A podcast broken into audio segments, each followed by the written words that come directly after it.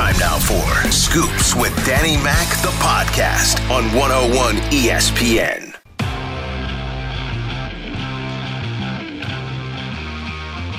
I like scoops. This is Randy Karraker, and not only do I love Dan McLaughlin, We're fighting.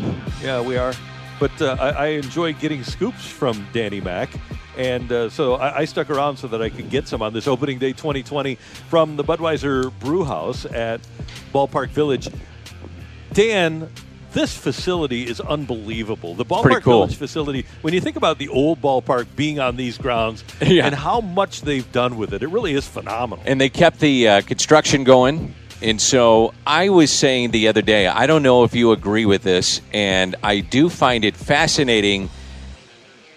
I- don't know if this will have any impact on the games, but the structure to our left has got um, you know some of the apartments and things of that nature. If that will have any impact on the the wind and um, what's happening with fly balls, and then with not having fans in the stands, does that have any impact of just the impact of fly balls and how the ball and the wind and the carry and the things of that nature? I guess we'll find out. Obviously, starting tonight.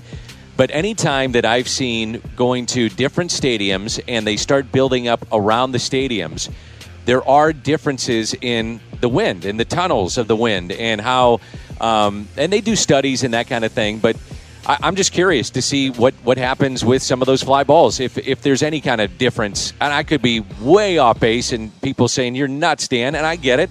But we'll see if, if that happens uh, starting tonight. We aren't scientists, clearly, but logic would dictate that when you have the hotel on the other side of Ballpark Village and the apartment complex on this side, and you put in a huge uh, gym, so you've got a lot of buildings, it's got to affect the wind. I think. Yeah, I, I think it would. Um, historically, this ballpark, which opened up in 2006, has been a fair ballpark. That was always my concern because we were going to Houston. You know, when Houston first opened up, and it was Enron, and now it's Minute Maid. And when we first went there, we went from the Astrodome, which was so cavernous. It was. It seemed like it was impossible to hit a ball out of that ballpark. And then you went to that ballpark, the new one, and Jim Edmonds was like flicking his wrist and hitting home run after home run. And you're like, man, this is gimmicky. You just didn't want a gimmicky ballpark. And then Busch Stadium 3 opened up and it played fair. That's all you wanted. Right. And that's what we've gotten in this ball. I love Busch Stadium 3. I'm a big fan of this ballpark. Um, I've come to the ballpark as a fan handful of times. Most of the time, I'm, I'm working. So if I'm down here, it's usually postseason play. So that's good times to come down here and enjoy it. Um, and so I, I love it. I, I'm a big fan of what happens on the field, and it's not uh, tricked up. You know, it's fair. And that's what I wanted. And, and in addition to the ball playing aspect of it, the DeWitt family has done a great job of upgrading. A lot of times, if a stadium gets built, kind of like the dome, and what happened with the dome is it was built and then it was just there. And you go back to even 2007, after the first couple or first season there, the Cardinals were finding ways to tweak and improve the stadium. Yep. Every year, there's something new, whether it's the the Budweiser Terrace in the upper deck in right field, or changing some of the luxury suites into party areas where hundreds of people can congregate.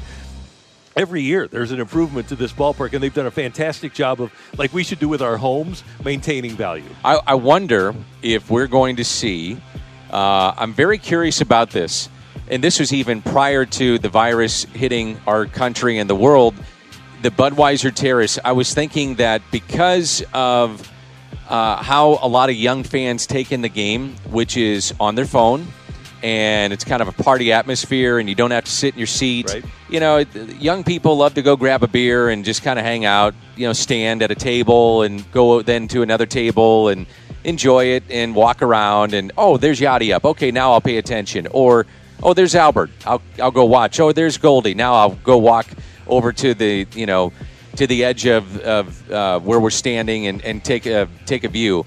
Um, I wonder if more places are going to do that. Take seating out and just kind of, you know, make a make a terrace view, or or even some of the lower areas of the seating, and make that a a big patio.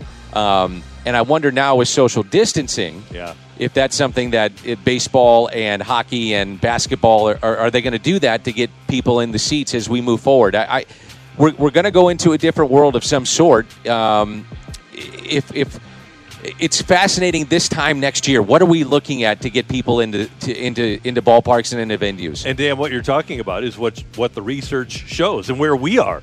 You can stand and you feel like you're in the ballpark when you're Yes. here at Ballpark Village, but areas to congregate are what people are asking for. When the Blues made all the changes over at Enterprise Center, you see the differences now. It's areas for people to congregate and get together rather than just sitting in your seats. And Yeah. I think what you said is, as they say in Canada, bang on, because I think there's going to be anytime a new stadium is built now, it's going to be built with areas to stand rather than sit. Now, I am old school. So if I go to a ball game, I like to sit. I like to grab my soda. I like to have a uh, bag of popcorn, and I have a scorecard. That's Yep. how I take in a, a ball game. I like to keep score. Um, now, my kids, if I go with them, it's really hard to keep score because every other half inning, I'm going to get cotton candy, hot dog, soda, ice cream, rinse and repeat every other half inning. They're stuffing themselves, and I'm just running to the concession stand and doing all that stuff, and that's fine. I mean, that's part of being a parent and you go into the ball game and all that kind of stuff. But that's how I like to take in a game. But then again, I'm not 21 and 25 and you know doing those kind of things where I'm running all over the place with young people and and that but that's how they like the game.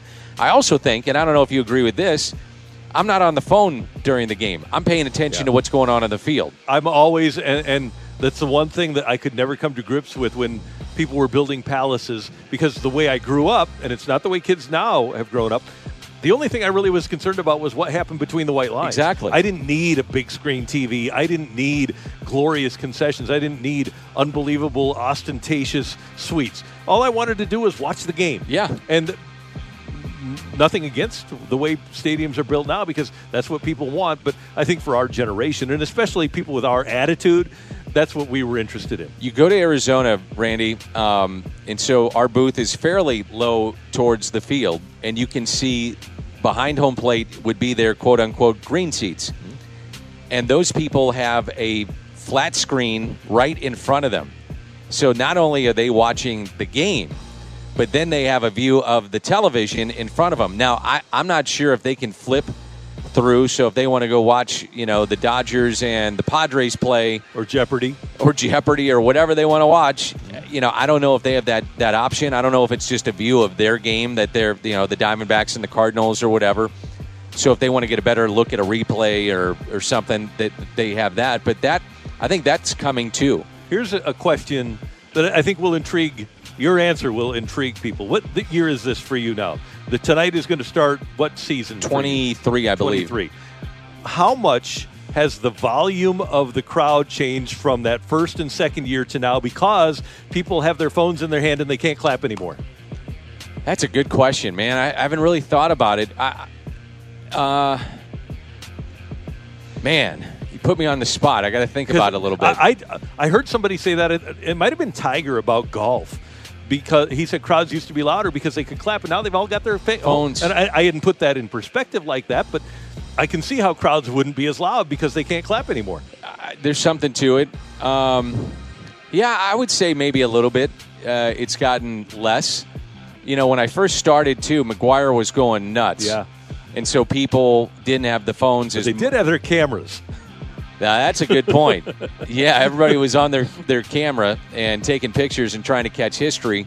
Um, man, that's a really good point. Um, Those were some of the best shots ever, by the way. Oh, all the man. all the flashes. Yes, it, that was so amazing. Um, yeah, I, I think there is something to that, and and a lot of people are using their. If you're at a great moment in the ninth inning, people. It is funny, like when we would catch if you're in the ninth inning. How many times do you see when our cameras are are uh, the television cameras are are panning the crowd of people not only trying to catch a camera shot with a still photo, but also the video Yeah. so they can post it to Instagram or Facebook or Twitter or whatever, and they're not clapping. You get a lot of that too. That's part of it. Yeah, that's a good point. changed. That's Dan. I'm Randy. This is Scoops with Danny Mac. Uh, speaking of Mark McGwire, I have him as the DH on my all-time Gotta be. Cardinals. Okay, I, I wanted to make sure that you're good with that. Oh, yeah, you gotta I- be. But I, I want, want to run down uh, the rest of the group, and I, I specifically want to talk about the guys that I left off. Okay. It's next on 101 ESPN. We're right back to the Karraker and Smallman podcast on 101 ESPN.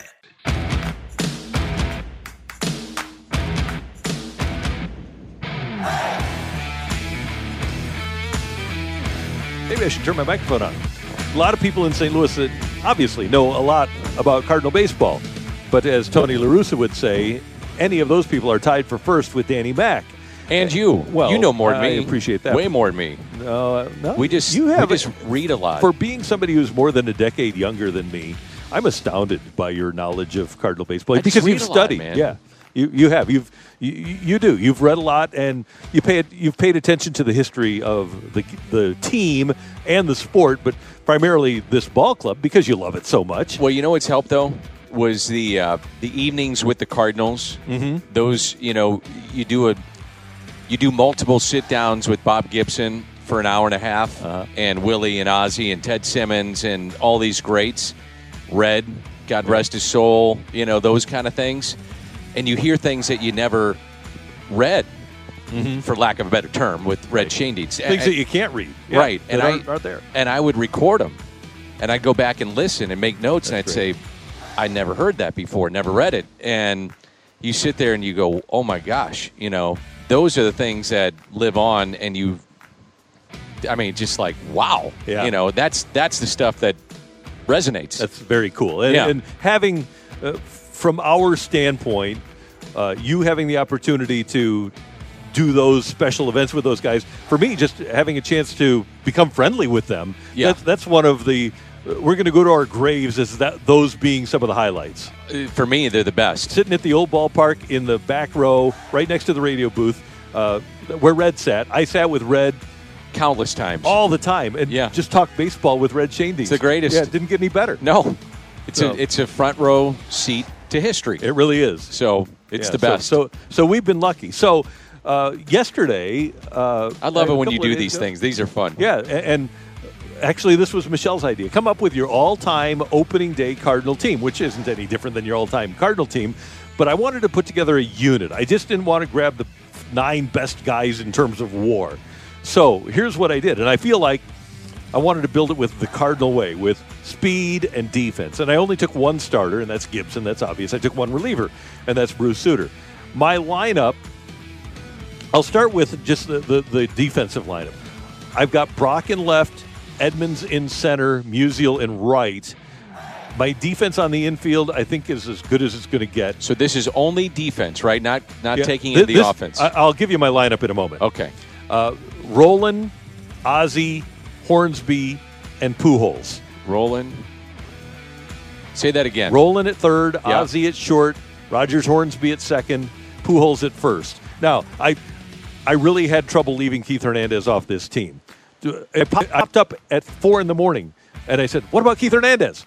Because I have, but I can't put Keith Hernandez on my team. So if you're only going defense, I got to Well, go no, no, Hernandez. no. This is oh yeah. If you were only going defense, it'd be Keith. Okay. but this is just this is my my group. Okay, all right.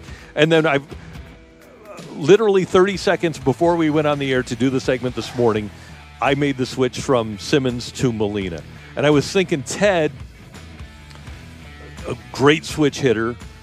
Uh, guy who could hit for power, a guy that you really wanted up there, and an underrated defensive catcher. I know that when Whitey traded him, he said he can't throw, but he, he was okay defensively but I looked at Yadi's ability to guide not only a pitching staff but a team through adverse conditions and know that he can get me to the finish line. And I, I gave up that balance of the switch hitter for Yadi's defense and leadership and basically field management of a team. Did you think about Flood? I did. Okay. And he he is up there in war, but right-handed hitter. So I wanted to go with the left-handed hitting Edmonds. And, and Jimmy with uh, Flood and Edmonds were probably tied for first defensively. Yep. Flood a little bit better at getting uh, on base. Edmonds with more power. So I, and I took that power into great consideration. Hornsby. Hornsby's got to be on there Okay. right? Uh, the guy had like a 434 career on base, Correct. and his uh, career batting It's a- it's average a with the. Cardinals, yeah, 359. And to be honest, when the Cardinals have won since the 60s, they had Julian Javier and they had Herr. Another one I was Yeah. going to throw out there. Where was Javier on this? Yeah, but nobody comes close to what Horns. Hornsby is a Yeah. slam dunk. Yeah. Okay. So then I got to DH, and I said, do I go with Simmons or McGwire? Got to go Big Mac. Yeah. The, the guy hit 70 home runs in a season and 65 Right. in another, right? Right. And then uh, obviously Gibson. So I don't have Boyer, and I got a lot of responses on Twitter about leaving Boyer off. And Boyer, from a WAR perspective, heck, he won an MVP, and he, he's above Rolen. But Rolen's defense and the fact that he was limited by injury, I'm, I'm this is an opening day team, and so I'm going opening day of 04 for Scott Rolen. Well, I've talked to a lot of people. Scott Rolen is the best defensive third baseman maybe in history. Yep. I mean, there's people that say he's better than Mike Schmidt, Yeah. Yeah. Better than others that they say are the greatest ever. They think he's better. Yeah. So here, Brooks Robinson, better. yeah. Here in Cardinal history, and by the way, Arenado's great, Yes. and uh, I don't know that he's any better than Rolen was. Rolen was exquisite, but if you've got a franchise where you could have the best third baseman ever defensively, best shortstop ever defensively, best first baseman ever defensively, and Hernandez, that's amazing to say for one Yeah. franchise. Well, here's the other thing about Rolen. Now, if we're talking about this day and age of baseball, think about Scott Rolen with the shift. Yeah. Right. Okay. Yeah. So he could play shortstop even at that body, as big as he is, the way that he moved. Yeah. I mean, there's only like Arenado and Rolen. I feel comfortable them playing the shift. Yeah. Like I- I'm okay with how they play shortstop. I'd be fine with it. those two guys playing to the backhand are both better than Schmidt. Their- Unbelievable. Their, range to their right was phenomenal. Unbelievable. He made a, a few plays. Do you remember how he would range to his left, and instead of like trying to shift his Yep. hips, he would just flick it. shovel pass oh, it? Oh yeah, yeah. You know, I mean, you didn't see that then. No. Now guys are trying to do it and they can't do it, and he would have zip on it. I mean, he did things that you just don't see. Kind of like natural. Patrick Mahomes, how he's throwing the ball, Right. like out of box, out of pocket. You know, this things you just don't see. Yeah. So people were upset that I left Ducky Medwick off the team, That was the other one I was going to ask you about. but I, I had to have a leadoff hitter. And that's why I have Brock rather than Medwick. I left Keith off, as you know. Slaughter, I just don't think he measures up. I, awesome player. And then Simmons, which breaks my heart to leave him off. So, Dan, here's my lineup. I've got Brock leading off. Have to. Stealing a few bases. Yep. I've got Hornsby with his career 434 on base percentage hitting second. I've got Stan the Man hitting third because he's Stan the Man and you have to. Yeah. I've got Pujols hitting fourth. I've got McGwire hitting fifth. I've got Edmonds hitting sixth. Maybe I'll break up. Yeah, I don't need to break up Pujols and McGwire. I'm fine there. Edmonds hitting sixth. Rolen hitting seventh. Yadi eighth and Ozzie ninth. I'm going to put Stan two, Okay. Pujols three, Ooh. Mac four. I want I want Stan and Albert in the first inning. You've, that's some danger. That's what I want a little danger there in the in the in the first inning. Okay. And I'm going to drop my my I'm going to drop Hornsby to six. Here's another thing you could do is as you get to the I can't believe I'm the- saying that. But here's a, how about hitting Hornsby? You know, Tony always talked about having that second leadoff hitter. Yeah. And if you've got Stan hitting second, how about having Hornsby getting on base in the nine, Nine. hole ahead of Brock and This Musial? is stupid. Yeah, I could see that too. Because you got the so you're going to go DH in this thing too. Yeah, McGwire's my McGwire's DH. yeah. Uh, this is nuts. Yeah. I could see it. You could make a case for it. I don't like doing it, but yes, Yeah. uh, yeah. But I definitely want Stan and Albert coming up in the Right. first. I, it, it is difficult to put a guy with a 359 career batting average in the nine hole, but we just did. Yeah, you could do it. You Yeah. know, it's kind of like what you're talking about here. I- I've had some people say this year, would you put Wong nine because you want back-to-back leadoff guys? I, I don't like it, but yeah, I understand the premise Yeah. of it. You know, so uh, with Edman leading off, then yeah, I think that's interesting. And I think Wong became such a great eight hitter. And I, I thought it was really interesting talking to Ozzie over the years and talking to Tony. I don't I didn't appreciate until talking to those guys how difficult being the number eight hitter in the National League was it's really hitting ahead of a because pitcher. you never you never know if you're getting pitched around. right. And I thought Kolten did a great job of adjusting to that and becoming a really good number eight hitter. Well, that was the problem I think with Bader. I, I think we're seeing Bader actually look different in this summer camp because of the DH. Mm-hmm. You're pitching to him now. Where before he didn't realize if he was getting pitched around. He's Right. made an adjustment laying under. He, he was getting slider after slider here in this summer camp, and he's hitting better. Yep. If he does that, By the way, we can go back to your lineup too yeah, if you but want. I, I just want to talk about Bader. And by the way, you can weigh in on the Air Comfort Service text line 65780 uh, about that lineup. But I want to go back to Bader because we try to make comps. And I think I mentioned this to you the other day. If you look at the, his first year, and hopefully we can leave last year out, I think the comp for Harrison Bader is George Springer. You know, he- Potentially, yeah, he- Springer's an awfully good player. He is, but he could not lay off the slider in his first year and a half in the majors. His first three, four hundred at bats, he and, and he hit two thirty. Yeah, But he he learned how to lay off the slider. I don't know if Harrison has the power to hit thirty five home runs like Springer. Edmonds thinks he does. Edmonds tells me he's a 20, 25 home run guy. so may, maybe, but I. It, I think it's that simple for Harrison Bader. If he can learn to lay off the slider and not chase it all the time, I think he can be a good hitter. the slider is the key. The breaking Yep. ball is the key. He cannot be susceptible to that. And we talk about how for every team in a 60 game season, getting off to a good start is imperative. You know, every every win is 2.7. So you lose three in a row, it's a nine game losing streak.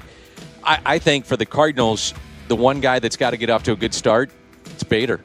Yeah. It's really important because it can spiral really fast. It's like, uh oh, I hit 205 last year. Now here we go again. I got this guy Dylan Carlson nipping at my, my heels. I got Lane Thomas w- ready to go, who had a pretty good summer camp. Didn't have a bad spring. He can play center field. Carlson can play center field. Tyler O'Neill can play center field. And oh, by the way, they're not going to wait. You know, if there's guys struggling, they're not going to wait because they got to win games.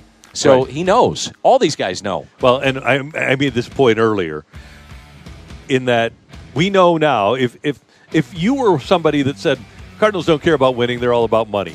If the Cardinals don't care about winning and they're all about money, they aren't cutting Brett Cecil. Correct. Right? Was it seven million bucks? Seven and a half million bucks this year. Yeah. I mean, it, it was.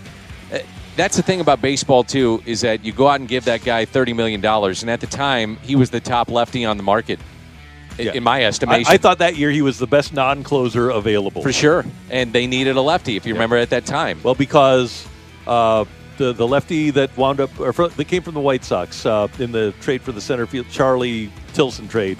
Uh, he'd been around forever. yeah, he was with the Pirates. He'd Yeah, been he- with, um, Tommy John. Anyway, uh, but and actually came back and pitched well again. yeah, he did. But the Cardinals, they didn't know that he was going to have to have Tommy John. He did, so they were kind of desperate too to get Yep. to replace that left-handed reliever. And so you you got this guy in the market, and that's a move that you had to make. Had to make it. Um, can I, I'm going to throw in my all Cardinal team. Okay. Um, I'm going to ask for a commissioner's uh, exemption because I got to have them, and we're in saint Uh-huh. Louis. So I- I'm going to ask uh, Rob Manfred, who's doing crazy things anyway. I, I Rob, so you play Rob. Rob, Yes. uh, I need some help on this one. Okay. Um, And we're here to help you because you are the Cardinals. thank you. I got to have Willie McGee. Um, he's he's got to be on my all-time roster. Well, I'm not sure he's an all-time player, but I got to have Willie. it's interesting that you bring that up, sir, because we thought about that here at the major league offices too.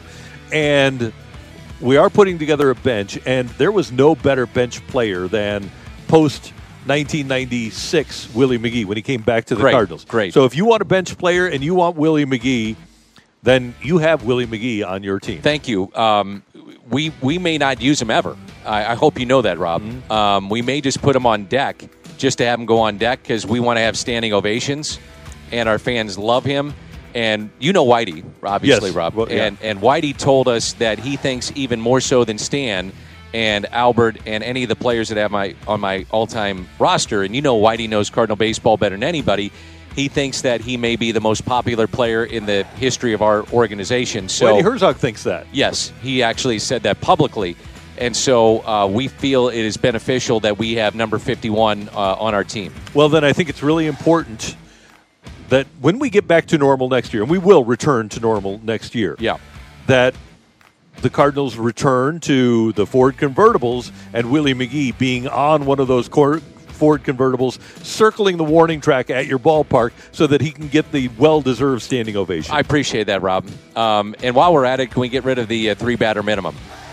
Not yet. Okay. Let's see what, how things work. How about the runner at second in extra innings? Well, I, I would think that your broadcaster is really going to like the idea of not having an 18 inning game. That's why we put that in. I know one broadcaster that would have appreciated that in Arizona last year. he would have made a couple of flights. right. Made it home. Yeah. Uh, Scoops with Danny Mac will roll on on 101 ESPN.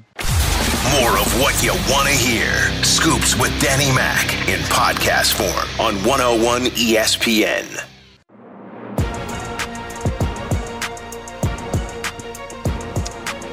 Scoops with Danny Mac, Randy and Dan with you. And Dan, we are so fortunate to have somebody who, as we talked in the last segment about, just loves the game and loves to bring us things that we ordinarily wouldn't know about when we're watching a telecast. And as you know, I watch a lot of the other broadcasters, and one of the reasons I do is because I'm in the business. I, I love the game, but I like to hear what other broadcasters are doing. And I can tell you definitively, there's nobody, uh, and not you because you're you. I'm telling anybody who's driving around listening right now, there isn't a television baseball broadcaster in America that is getting more information from the people down in the clubhouse than Dan McLaughlin. Appreciate that. And you can't do that now because of social distancing and the rules that have been put in place. So, how do you prepare for, how do you get info for games now? Well, it's different. Um, I'm going back through a lot of notes from spring training. I, I did do that last night. I did it again this morning. Um, of notes I made from personal conversations with players. So I'm, I'm doing that. Mm-hmm. Uh, Mike Shildt has been great to text me different things that are going on, just unsolicited. There's a text from Mike saying, Hey, we got this going on. We're doing this, we're doing that, we're doing the other. Mm-hmm. He's unbelievable with that. That's he's, great. He's been so good to me.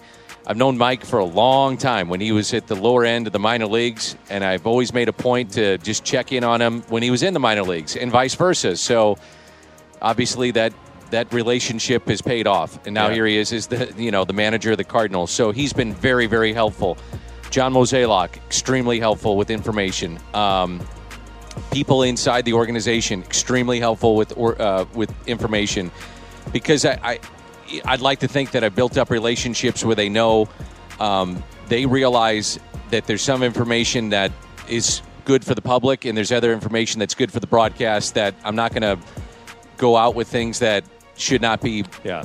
to the public, and but it, yet it's background for the broadcast. So that's what I do. Um, and I'm talking to a lot of other broadcasters, like Greg Brown does the the Pirates. So I've had a conversation, and we'll have another conversation with him today about okay, how has COVID hit your team? Okay, it's gotten Gregory Polanco. It's gotten your third baseman. So what does that mean on your depth chart? Well, it's Colin Moran. Okay, I know about Colin Moran. I know about your rotation. Okay, what's it mean the back end of your bullpen? This is what we're doing here. Okay, here's what's happening with the Cardinals, and COVID has hit these guys. Okay, what's that mean here? So that you might go in this direction. Tell me more about uh, Derek Shelton, your manager. Um, so really relying on the broadcasters too to try to help each other out have a better understanding of what's happening with your team, um, which we do anyway. Normally, those conversations, Randy, are for like an hour before a uh-huh. series. You know, we just hop in each other's booths and say, okay, what's been going on the last month? Uh, tell me about your guy. Um, and a lot of times, those conversations are done privately with Mike Shildt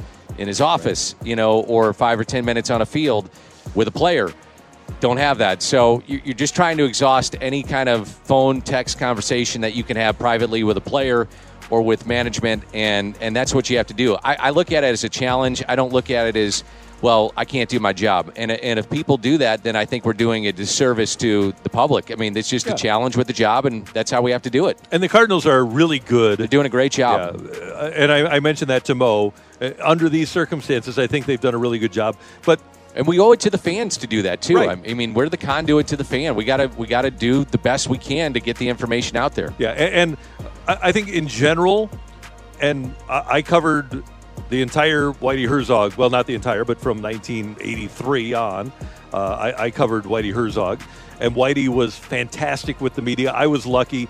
Whitey liked the writers more than the broadcasters at that time, but I except Jack, Jack and Mike well, and right, you and, and, and well, right. it's because I because Jack and Mike like me, and, right. and I was a KMOX guy, and so I, I got an advantage there, as you did, and uh, Tony, I thought, did a better job of anybody. Not that Whitey didn't, but Tony understood what the media does, and he was able to, in a reasonable way, protect his players. Yep. Uh, go back to uh, go back to when Scott Rolen first got hurt, and he was playing, but he was hurt, and you don't want to rip a guy because he's playing. uh, The, the manager doesn't want his guy ripped because he's hurt, but he's doing everything he can to help the team.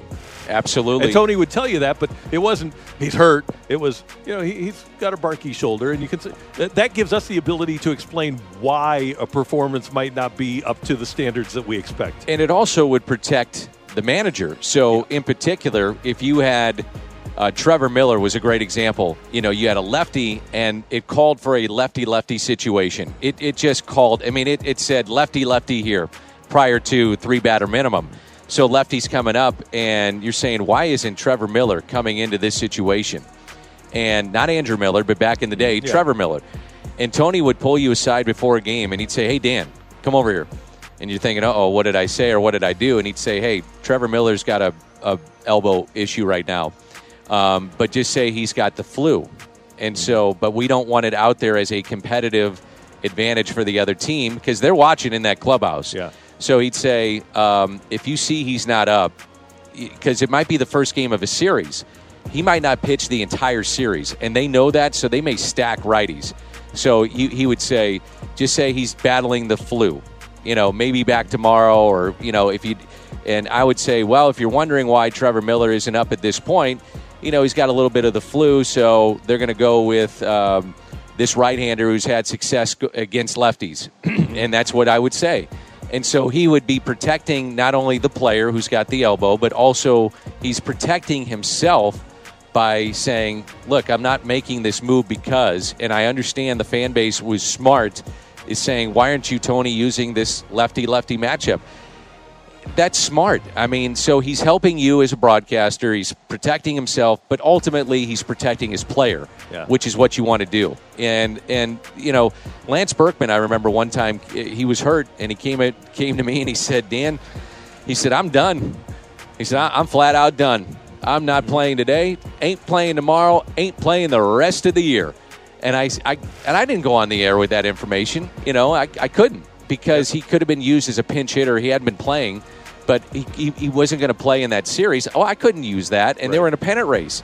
But you just you protect the player, so Right. you know you have to do And- those things. And Brian Jordan always played hurt. Always, yep. and he, you know, you just and he was. It wasn't making excuses. It was saying, "Man, my my back is killing me, but I got to do what I can because I, I want to do everything I can to help the team." He knew that he was better than anybody else they had, even if he had a bad back. That's right. But and you don't say, you know, he's got a bad back, and here's what he said, but you, you get that background, and you say, you know, he's dinged up. He, he's not healthy. Right. And I, I feel bad. Our, our great friend, the, the late great Chris Duncan, was a guy that would never make an excuse. Never. But man, you talk about a guy whose body was just devastated. Done by the end. It was yeah, done. Yeah, and it, it- he was pretty close to the end when he told me about everything that had gone on, and it was unbelievable what he went through to get on the field. Same with Larry Walker. Yeah. Larry Walker, I, to- I told you the story, Randy. He actually came up to me and he said, I want to say thank you to you. And I said, For what? He said, You know how bad I'm hurt. And he said, I'm in that training room almost three hours just to get on the field. And my, my wife and my kids appreciate you covering for me. And I said, Well, you still got an OPS of like 850 or whatever it was, and you're, you know, hitting 275 and you're 38 years old. I said, I appreciate what you're doing, you know. He's like, Yeah, he goes, I- I'm a shell of the player I am, you know, and could be. But I appreciate you covering. I said, Well, uh, you're, you're out there giving everything you got. And I said, That's what fans appreciate wh- who you are. And I think, I don't know if fans realize this. It's not only the opposition in that dugout that's watching, the opposition everywhere in the league is watching four weeks of games leading up and they're listening to us talk about what's happening and seeing the deficiencies in the other team. So they know. Well, believe me, they know. But I think you hit the most salient point, though. These people are people, as Tony would always say. They're men, not machines. Their families are watching. Oh, yeah. and their families know what they're going through in terms of trying to produce for a team. And if there is not a good reason to rip somebody, and rarely is there a good reason, Lack to rip of hustle somebody, is one of them. right? but I, I know that there's a lot of people that want the media just to rip on everything. But now I, I wanted to do this to give people a little, take people behind the curtain as to why sometimes we approach things the way we do because Yeah.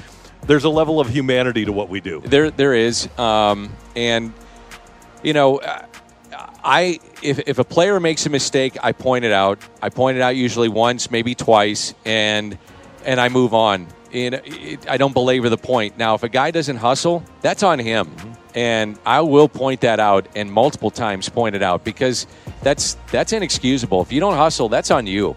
You're Yep. getting paid to play and play hard, and if you're out there, you got to play hard. If you don't hustle, that's on you.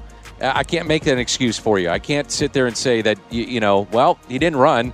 Right. That's on you. Yep. One of the things that Jack taught us, Jack Buck, is could you have done that?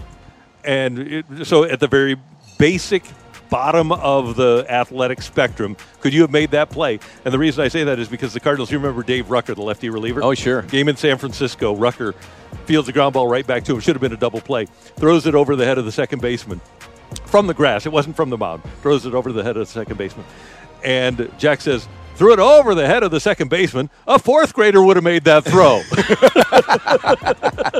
And a fourth grader may have made that That's- throw. And it was fair, and, Right. and it wasn't unreasonable. Right, right. that do you remember the? Um, I guess it was probably three years ago. Carlos Martinez could not throw to a base, Yeah. and teams started bunting constantly against. I mean, it was, and it was not just Carlos, but it was just on the team. They, they, they just struggled throwing the bases. ugly. It was terrible, and it wasn't just the Cardinals. It was everybody in baseball struggled with that. That was terrible. And to, to Shildt's credit, man, he cleaned a lot of that stuff up. And that's one of the things about this team that if Edman, if, if Carpenter's the DH, and you got Edman at third, DeJong at short, who's looked really good defensively. Wong is a Gold Glover. Goldschmidt's a Gold Glover. You got uh, Bader in center, Yadi catching.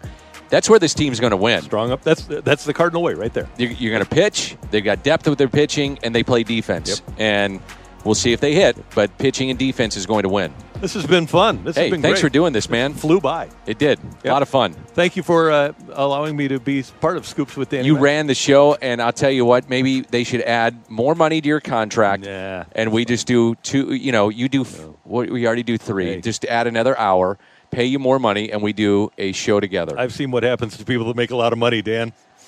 I'll leave that. Take it or leave it. I'll leave it. The crossover is next on 101 ESPN.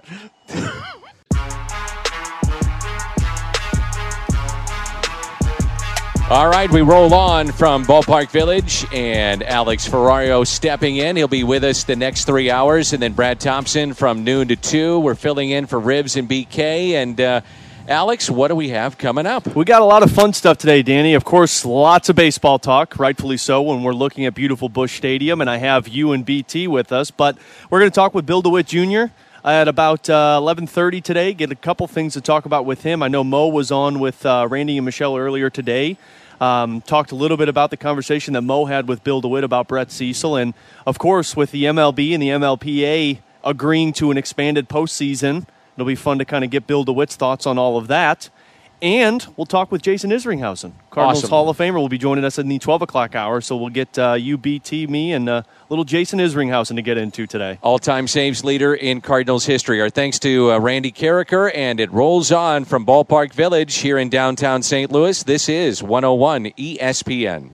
You have been listening to the TV voice of the St. Louis Cardinals. Scoops with Danny Mac on 101 ESPN.